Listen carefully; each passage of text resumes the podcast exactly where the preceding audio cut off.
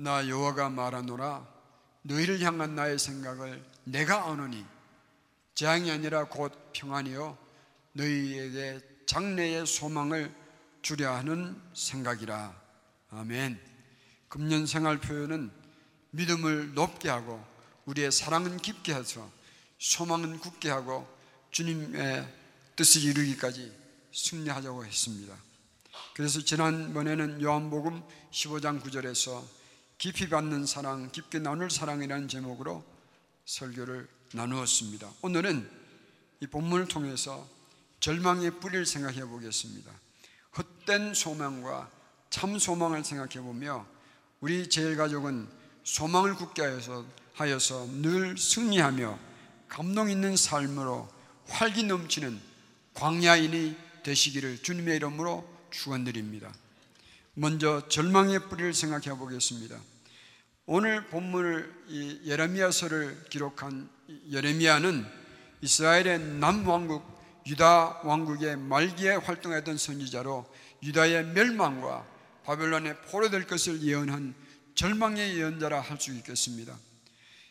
이 이스라엘 민족은 어떤 민족이었던가 생각하면 놀랍습니다. 당시에 가장 막강했던 애굽 왕을 애굽 왕을 굴복시키고 출애굽의 위대한 역사를 이뤘던 민족입니다. 그리고 바다와 강을 마른 땅같이 지나갔던 민족이었습니다. 가나안을 군대도 없이 점령했던 그런 민족이었습니다. 이런 민족이 어떻게 해서 이런 절망의 민족으로 추락해 버렸던가? 이들의 절망의 역사는 우연한 그 역사가 아니었습니다.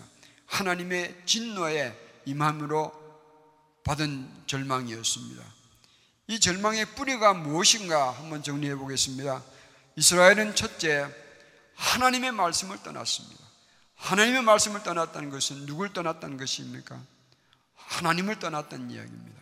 두 번째는 이들은 하나님을 떠난 후에 하나님 아닌 것들을 하나님이라고 부르며 섬겼습니다. 그리고 이들은 하나님의 경고와 부름을 계속적으로 무시하였습니다. 여러분, 인간이 절망적인 존재로 추락하게 되는 것은 간단합니다. 하나님을 떠남으로 시작되는 거예요. 창세기 4장에서부터 하나님 떠난 인간의 절망적인 모습을 성경은 증거하고 있습니다. 형제가 친형제를 돌로 쳐 죽이고도 부끄러워하지 않는 인간상은 그 이후로부터 세월이 갈수록 점점 더 처절하게 이루어지고 찢겨져만 가는 것을 성경은 우리에게 보여줍니다. 인간 절망의 뿌리는 다른 데 있는 것이 아니에요. 하나님을 버리는 것과 하나님 아닌 것을 하나님으로 여기고 섬기는 것과 세 번째는 하나님의 말씀을 무시하는 것. 이 세 가지로 정리가 되겠습니다.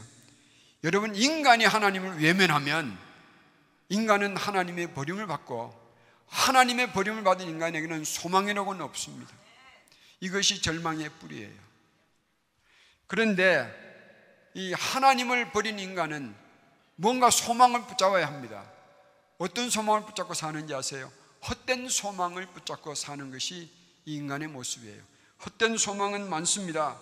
그 중에 하나는 사람이 사람을 의지하는 것이 참 헛된 소망이에요. 그래서 이사야서 2장 22절에 말씀하십니다. 너희는 인생을 의지하지 말라. 그의 호흡은 코에 있나니 코에 있나니 수에 칠 가치가 어디 있느냐? 인간은 계산할 가치가 없다 그 말이죠. 우리가 무엇이 큰 존재가 되는 것 같지만 성경은 말합니다. 인간은 계산할 가치가 없는 존재다. 위대한 자도 호흡은 끊어지게 되어 있습니다. 사람이 사람을 의지하는 것은 소망이 아니에요. 이거 헛된 소망이에요. 혹 여러분들이 사람을 의지하고 있다면 여러분들은 헛된 소망 붙잡고 있는 거예요. 권력도 헛된 소망입니다. 이사야서 31장 3절에 권력을 붙잡고 있었던 이스라엘에 대한 말씀은 재미있습니다. 그들은 애굽을 많이 의지했습니다. 31장 3절에서 이사야는 말합니다. 애굽은 사람이요 신이 아니며 그들의 말들은 육체요 영이 아니라 여호와께서 그 손을 드시면 돕는 자도 넘어지며 도움을 받는 자도 엎드려서 다 함께 멸망한다 그랬습니다. 그러므로 이 세상의 권력도 우리가 의지할 소망은 못 됩니다. 그리고 이사야서 5장 18절에서부터 23절에 보면 헛된 소망 다섯 가지를 경고합니다. 18절에 거짓으로 끈을 삼아 죄악을 끌며 수레줄로 함같이 죄악을 끄는 자는 화하실진저 거짓된 것에 소망 두는 자는 망합니다. 20절에 악을 선하다 하고 선을 악하다 하며 흑암으로 광명을 삼으며 광명으로 흑암을 삼으며 쓴 것을 단 것으로 삼으며 단 것을 쓴 것으로 삼는 그들은 화하실진저. 여러분 악한 것을 소망하면 화를 당하게 되어 있습니다. 21절입니다.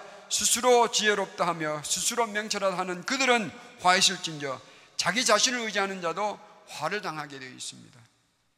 22절입니다. 포도주를 마시기에 용감하며. 참 표현이 재미있습니다. 포도주를 마시기에 용감하며 독주를 빚기에 유력한 그들은 화실진저. 무슨 얘기냐면 세상 쾌락에 인생의 소망을 걸고 사는 자도 화를 당합니다. 23절에 그들은 뇌물을 인하여 악인을 의롭다 하고 의인의, 의 인에게서 그 의를 빼앗는도다. 이렇게 정리해 볼 수 있겠습니다. 돈, 돈 되는 일이라면 부정도 저지를 만큼 돈에 소망을 걸고 살면 화를 당하게 된다. 그 말이죠. 사람 권력, 거짓과 악, 자신과 쾌락 또는 재물 같은 것은 인간의 참 소망이 되지 못합니다. 그런데 이런 것에 내 우리 인생에 소망을 거는 것을 뭐라 하느냐? 우상숭배라고 그러는 거예요. 여러분 시편 135편 15절에서 18절에 말합니다. 열방의 우상은 은금이요 사람의 수공물이라 입이 있어도 말하지 못하며 눈이 있어도 보지 못하며 그가 있어도 듣지 못하며 그 입은 아무 기식도 숨결도 없나니 그것을 만든 자와 그것을 의지하는 자가 다 그것과 같으니라. 이 어리석은 인간의 우상숭배를 의미하고 있습니다. 사랑하는 성도 여러분 오늘 우리가 돌아보십시다. 나는 믿는다 하지만 혹 헛된 소망에 내 인생을 걸고 있지는 않는가? 여러분 우리 면밀하게 돌아보시고 헛된 소망은 버려야 삽니다. 아멘. 세 번째 참 소망의 뿌리가 어디에 있는가? 오늘 세상은 참 혼란스럽습니다 가짜와 진짜를 분간하기 너무나 어렵습니다. 그래서 우리는 쉽게 가짜에 속아서 내 마음도 내 감정도 내 인생도 투자해버리기가 쉬운 세대예요. 그러므로 우리는 참 소망의 근거를 명확하게 할 때입니다. 여러분 참 소망의 근거가 어디, 있는지 다 아십니까? 아는 듯 하면서도 우리 세상 일에 젖어들면 까마득히 잊어버리고 사는 거예요. 우리 참 소망이 주셔지는 한 군데밖에 없습니다. 이 우주를 만드시고 주관하시는 하나님 아버지 외에는 참 소망의 근거는 없습니다. 오늘 본문은 우상에 빠져 멸망의 벼랑 끝에서 서서 살던 백성을 향하여 하나님의 생각을 선포하시는 거예요. 너희를 향한 나의 생각을 내가 하노니 재앙이 아니라 곧 평안이요. 너희에게 장래에 소망을 주려 하는 것이라 하는 생각이라 말씀하셨습니다. 여러분 하나님께서 우리에게 주신 소망은 놀랍습니다 좀 여러분의 이해를 돕기 위하여 어, 어느 날 제가 감동받았던 것을 오늘 한번 나눠보겠습니다. 묵상을 하는데 이런 곡선을 한번 그려봐야 되겠다 생각을 했습니다. 우리 한번 틀어주시면 고맙겠습니다.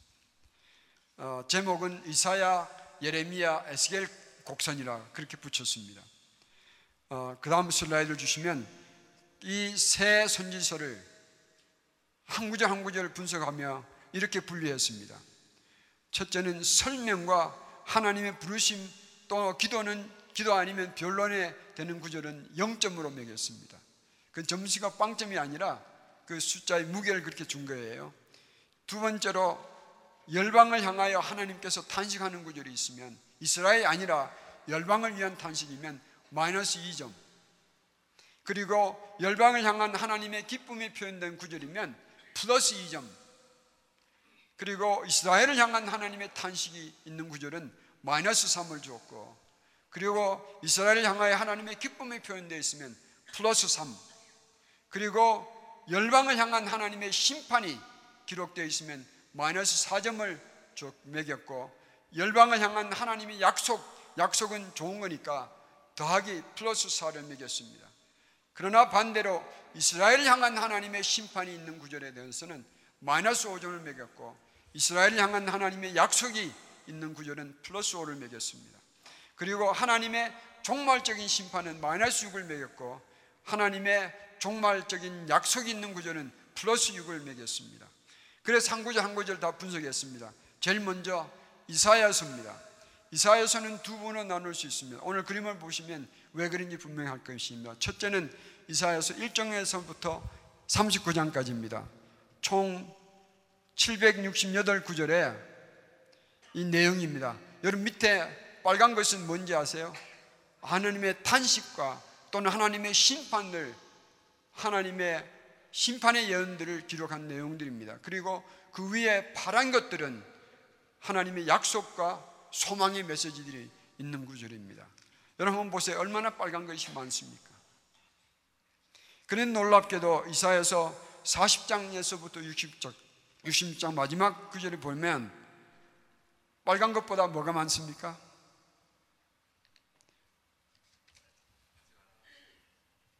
아직 안 나왔네요. 그 다음 장면 넘어가 주세요. 빨간 것보다 파란 게 많죠. 그래서 이사야서 40장 이후는 구분이 되는 거예요. 하나님께서 절망의 메시지를 심판의 메시지 전하신 가운데도 소망의 메시지를 잊지 않으셨습니다. 이것이 이사야서 40장에서 60장, 66장까지 이것을 종합해서 보면 밑에는 빨간 것 심판이요 경고입니다. 위에는 하나님의 약속입니다. 소망의 메시지들이에요. 그런데 예레미야서를 가면 이사야서 다음에 활동한 선지자가 예레미야인데 예레미야 가면 세월이 갈수록 인간이 좀 나아져야 되잖아요. 그러죠? 근데 여러분 예레미야서를 보면 놀랐습니다. 1장에서부터 52장까지를 보면 여기 나와 있습니까? 제가 빨리빨리 나갑니다. 뜻밖에도 예레미야서를 보면 빨간 것이 굉장히 많습니다. 무슨 얘기냐면 유다가 망할 때가 다가오고 있다 그 말이에요. 망해가면서도 아버지 말씀을 안 들으시니까 하나님께서 이 무서운 경고로 내리십니다. 근데 그 중에도 간혹 하나님께서 소망의 메시지를 주시는데 오늘 우리가 읽었던 29장 11절은 예레미야서의 700번째 구절입니다. 그 중에 한 절을 뽑은 거예요. 에스겔은 어떻겠습니까? 에스겔서를 넘어가겠습니다. 에스겔서를 보면 1273구절에 이 경고가 형편없이 많습니다. 소망의 메시지는 너무너무 적어요. 이것을 다 종합해 비교하도록 한 스크린에다 넣어봤습니다. 이사야서, 예레미야서, 에스겔서. 대단하죠? 이 세 개를 이어서 종합으로 한번 해본 것이 마지막 슬라이드입니다. 종합 곡선이 이렇습니다.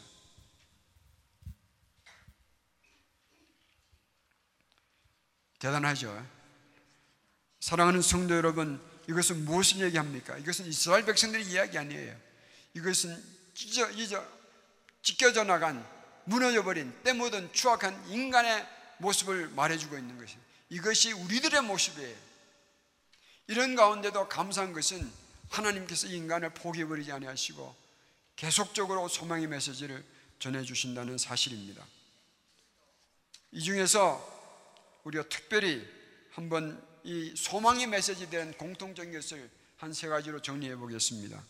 첫째는 이 소망의 메시지들이 뭔가 파란 메시지들이 뭔가 하면 이스라엘 백성들의 절망적인 환경에서 선포된 소망의 메시지라는 사실입니다. 여러분 소망은 언제 필요합니까? 소망은 언제 필요한지 아세요? 절망의 시기에 소망은 위력을 발휘하는 것입니다. 절망의 때, 어려울 때, 힘이 들어 쓰러질 때, 포기하고 싶을 때에 이 참 소망은 위력을 발휘하는 것입니다. 두 번째 이 소망의 메시지들은 다 분석해 보면 전부 오실 메시아에 관한 예언과 관련되어 있습니다. 그건 무슨 얘기나 말하는가 하면 인간의 소망은 오직 하나님께서 보내신 메시아 예수 그리스도 그 안에서 참 소망이 있다. 그런 얘기입니다. 예수님 안에만 소망이 있다. 그런 얘기예요. 세 번째는 소망의 약속이 성취되는 때는 이 소망의 약속들이 성취되는 때는 언제, 언제인지 아세요? 절망이 파멸되는 때예요. 아멘. 이 소망의 메시지들이 성취되는 때는 절망이 파멸되는 때에 이제 스크린 꺼도 되겠습니다. 참 소망이신 예수님은 인간의 절망을 완전히 제거해 주시는 분인 줄을 믿으시기 바랍니다. 우리 예수님께서 약속하신 그 소망들이 메시지들이 성취되는 때에 우리 인간에게 절망을 안겨줬던 모든 것들은 완전히 제거되는 줄을 믿습니다. 하나님께서 인간을 위하여 계획하시는 일은 첫째는 평안이요, 둘째는 소망이에요. 그리고 참 평안과 참 소망은 하나님과 화목으로만 얻는 것입니다. 이것은 어떻게 얻는 것인가? 예수님께서 십자가에 돌아가실 때 어떤 일이 있었습니까? 지성소를 가로막았던 이 휘장이 찢어졌습니다.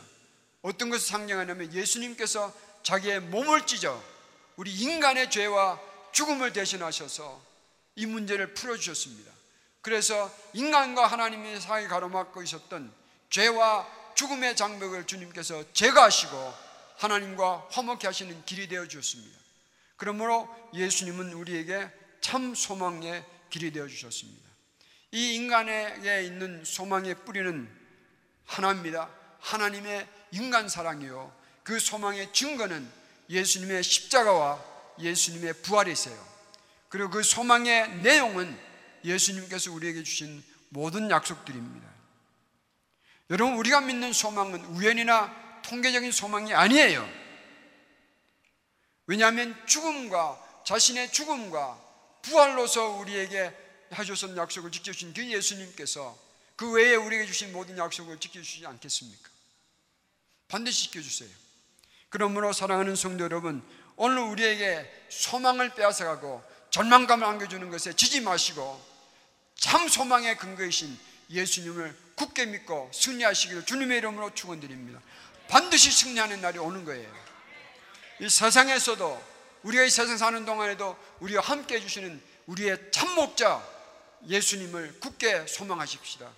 그리고 우리가 죽은 후에도 우리를 영원히 책임주시는 영생을 주시는 예수님을 굳게 소망하며 승리하시기를 축원드립니다. 그 소망을 굳게 하자라는 말씀으로 정리해 보겠습니다. 만약에 구약 성경에 오늘 우리에게 읽은 본문을 신약 성경에서 찾는다면 어떠한 것인지 아세요? 저는 생각이 요한복음 3장 17절이 아니겠나 생각합니다. 요한복음 3장 17절에 이런 내용입니다. 하나님이 그 아들을 세상에 보내신 것은 만약에 세상을 심판하기 위하여 보내셨다면 여러분과 저는 참 불쌍한 사람이 될 거예요. 그런데 주님께서 하신 말씀이 하나님이 그 아들 세상에 보내신 것은 세상을 심판하려 하심이 아니요 저로 말미암아 예수 그리스도로 말미암아 세상이 구원을 받게 하려 하십니다. 이것 때문에 예수님께서 오셨고 그걸 이루시는 거예요. 그래서 예레미야서 29장 12절에 약속합니다. 너희가 전심으로 나를 찾고 찾으면 나를 만나리라 그랬습니다. 우리가 하나님을 어떻게 만납니까? 예수님을 만나면 우리가 하나님 만나게 되어 있습니다. 그래서 이 약속은 예수님이 반드시 지켜주시는 거예요. 예를 들어 보겠습니다. 사마리아 여인은 자신의 추한 삶, 찢겨져 버린 자신의 인생을 부둥켜 안고 살면서 하나 그 가슴에 품고 하셨던 것은 메시아 그분이 오시면 이 소망이었습니다. 그 간절한 소망의 마음을 주님께서 아시고 굳이 사마리아로 통해하셔서 우물가에서 이 여인을 만나 주셨습니다. 아멘. 또 이방 땅에 흉악한 귀신 들려서 고생하는 한 딸을 가진 어머니가 유대 땅에 있는 다윗의 자손 예수님 만나면 내 딸이 살 텐데 그 예수님을 간절히 소망하고 있었더니 주님께서 굳이 들어와 시돈이라는 이방 땅에 가셔서 이 여인을 만나 주셨습니다. 또 바데메오는 어떻게 했습니까? 그때는 예수님께서 마지막 십자가의 길을 가기 위하여 여리고를 떠나서 예루살렘으로 입성하는 중에 있었습니다. 자신의 고난을 앞두고도 예수님은 다윗의 자손 예수님을 만나면 내 인생의 문제 해결될 줄을 알고 간절히 길목에서 기다리고 있던 바디메를 만나기 위하여 주님은 굳이 그 골목을 찾아가셔서 바디메를 만나 주셨습니다. 오늘 우리도 예수님 안에만 소망 있는 줄 알고 예수님을 간절히 소망하는 자 주님께서 찾아주시고 만나주시고 은혜를 베푸시는 것을 믿으시기 바랍니다. 우리도 예수님을 간절히 소망하며 예수님의 모든 약속을 누리며 살아야 합니다.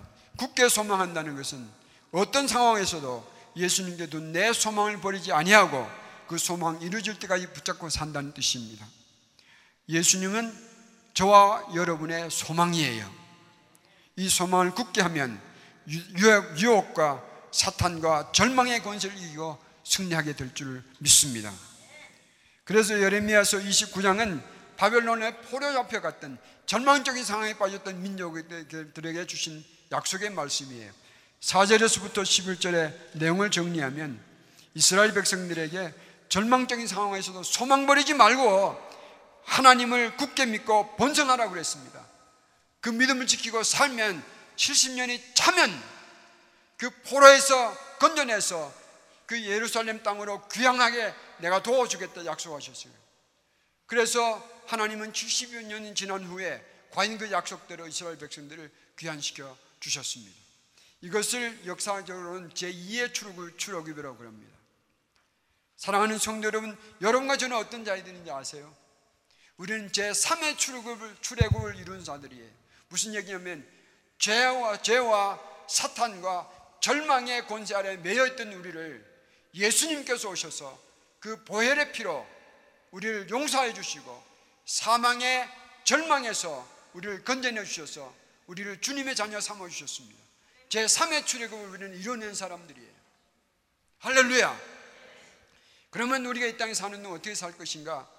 여기에 예레미야를 통하여 주님께서 절망의 상황에 있는 백성들을 위로하셨듯이 너희는 집 짓고 가정을 꾸미고 자녀 낳고 번성하라 그랬습니다. 우리도 이 땅에서 번성하며 살 것입니다. 근데 번성 중에 번성하는 길이 뭔지 아세요?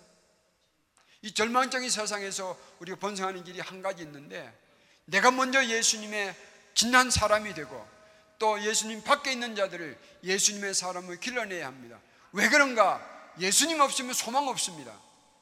혹시 여러분 중에 나는 예수님을 건성 믿고 살아도 나는 소망 있는 자라 착각하시는 분 계시면 이 시간 여러분 소망을 포기하세요. 예수님 아외에는 소망 없습니다. 예수님 밖에 소망이 없습니다. 사랑하는 성도로 예수님께로 돌아가십시다. 철저하게 내가 처한 상황을 떠나서 나를 두렵게 만드는 절망을 벗어나고 나를 유혹하는 죄악의 쾌락을 벗어나서 예수님께 귀환하면 거기에 참 소망이 있는 줄 믿으시기 바랍니다. 그렇게 하면 주님께서 우리를 도와주실 거예요. 사랑하는 성도 여러분, 그리고 이것은 뭐까지 이루어졌냐면, 져야 되느냐 하면, 우리가 우리 주위에 있는 믿음의 형제 자매들을 볼 때, 오늘, 오늘의 모습을 보고 절망하지 마시길 바랍니다. 무슨 얘기냐면, 오늘의 그들의 모습을 보고 여러분이 비판하고 불평에 빠지면 여러분 잘못한 거예요. 왜냐하면 그분 안에 있는 예수님께서 그 형제 자매를 오늘 있는 모습 그대로 버려두지 않습니다. 어떻게 하시는 분인가? 내일의 성숙함을 반드시 이루어 주실 것이니 오늘 내 눈에 보이는 형제 자매들을 보고 여러분 낭망하지 마십시오. 뭘 봐야 되는가? 소망의 예수님을 통하여 내일의 형제 자매의 모습을 보시기 주님의 이름으로 축원드립니다. 이 교회도 마찬가지예요. 오늘의 교회의 모습, 오늘의 모습을 보고 여러분이 불평과 아니면 낙심하신다면 여러분 잘못됐습니다. 왜 그런가? 이 교회 주인 되신 예수님께서 이 교회를 이 모습대로 보내주지 않아요. 반드시 이루어 주세요. 그러므로 이 교회 내일을 보소 오늘 소망을 굳게 잡으시기를 바랍니다. 아니면 때로는 오늘 우리의 우리 자신의 모습을 보고 절망할 때도 있을 거예요. 나는 내 꼬라지를 보고 절망할 때가 있을 것입니다. 며칠 전에 저는 큰 실수를 저질렀습니다. 그것이 내 마음을 얼마나 아프게 하는지 알 수가 없습니다. 그런데 주님께서 위로해 주셨어요. 내 꼴에 그러니까 내가 널왜 죽지 않았더냐. 참 우리 주님 고마우신 분이에요. 네 꼬라지가 거기밖에 안 되니까 내가 널 위해 죽지 않았더냐. 아멘. 이것은 절망을 체험하신 분이 아니면 이것은 이해 못합니다. 저는 제 절망을 체험한 가운데도 참 소망의 예수님을 바라보게 하신 주님께 무한 감사를 드립니다. 그래서 이렇게 내일을 바라보는 소망을 예수님께 두고 오늘을 움직여 가면 우리에게 소망의 완성때를 반드시 가져주시는 주님을 우리는 믿습니다. 그래서 우리는 제3의 출애굽을 완성시켜 가는 거예요. 그런데 더 나아가서 또한 우리는 제4의 출애굽을 기다리는 자들입니다. 무슨 얘기인가? 제4의 출애굽이 뭔지 아세요? 제4의 출애굽은 이런 내용이에요. 이 죄악과 불안전함과 공포와 절망과 두려움과 아픔들이 가득 찬 이 세상을 완전히 벗어나는 때가 오는 거예요. 그리고 어디로 가는가? 완전한 세상, 영원한 행복이 보장된 세상, 죽음이 없고 눈물이 없는 땅, 하나님 아버지의 나라, 예수님이 다시는 그 왕국을 우리는 가야 하는 거예요. 이 날은 반드시 옵니다. 왜냐하면 소망의 예수님께서 우리를 위하여 반드시 이루어 주실 거예요. 그러면 우리는 제4의 출애굽을 기다리는 자들입니다. 그러면 예수님께 둔 소망을 굳게 하고 죄악에 넘어지지 마시고 이 절망의 도전에 포기하지 마시고 승리하여서 주님 나라에 이룰 때까지 이 활력, 활기 있게 살아가는 능력에 우리 제일 가족 되시기를 주님의 이름으로 축원드립니다. 아멘. 우리 기도하겠습니다. 사탄은 주님 우리의 마음을 자꾸 나약하게 만들고 불평하게 만들고 원망하게 하며 어두움을 붙잡게 합니다. 주님이여 우리를 어두움 가운데 건져내 주셨으니 우리는 빛으로 걸어가기만 하면 되는데 우리는 밀어내서 그거 못합니다. 성령이여 말씀을 통하여 성령의 감동을 통하여 날마다 우리의 마음을 새롭게 해 주셨어. 우리의 참 소망이 우리 주님께 있음을 확신하고 우리의 소망을 굳게 하여 주시옵소서. 그래서 이 세상에 승리하는 하나님의 자녀의 기상을 안고 악도 이기고 환경도 뛰어넘게 하여 주시옵소서. 그래서 제 4의 출애굽이 출애굽이 완성되는 날이 오기까지 우리는 소망을 굳게 하여 주시기를 원하나이다. 그래서 다 승리하는 우리 제일 가족 되게 하여 주시옵소서. 살아계신 우리 주 예수님의 이름으로 감사하며 기도드리옵나이다. 아멘.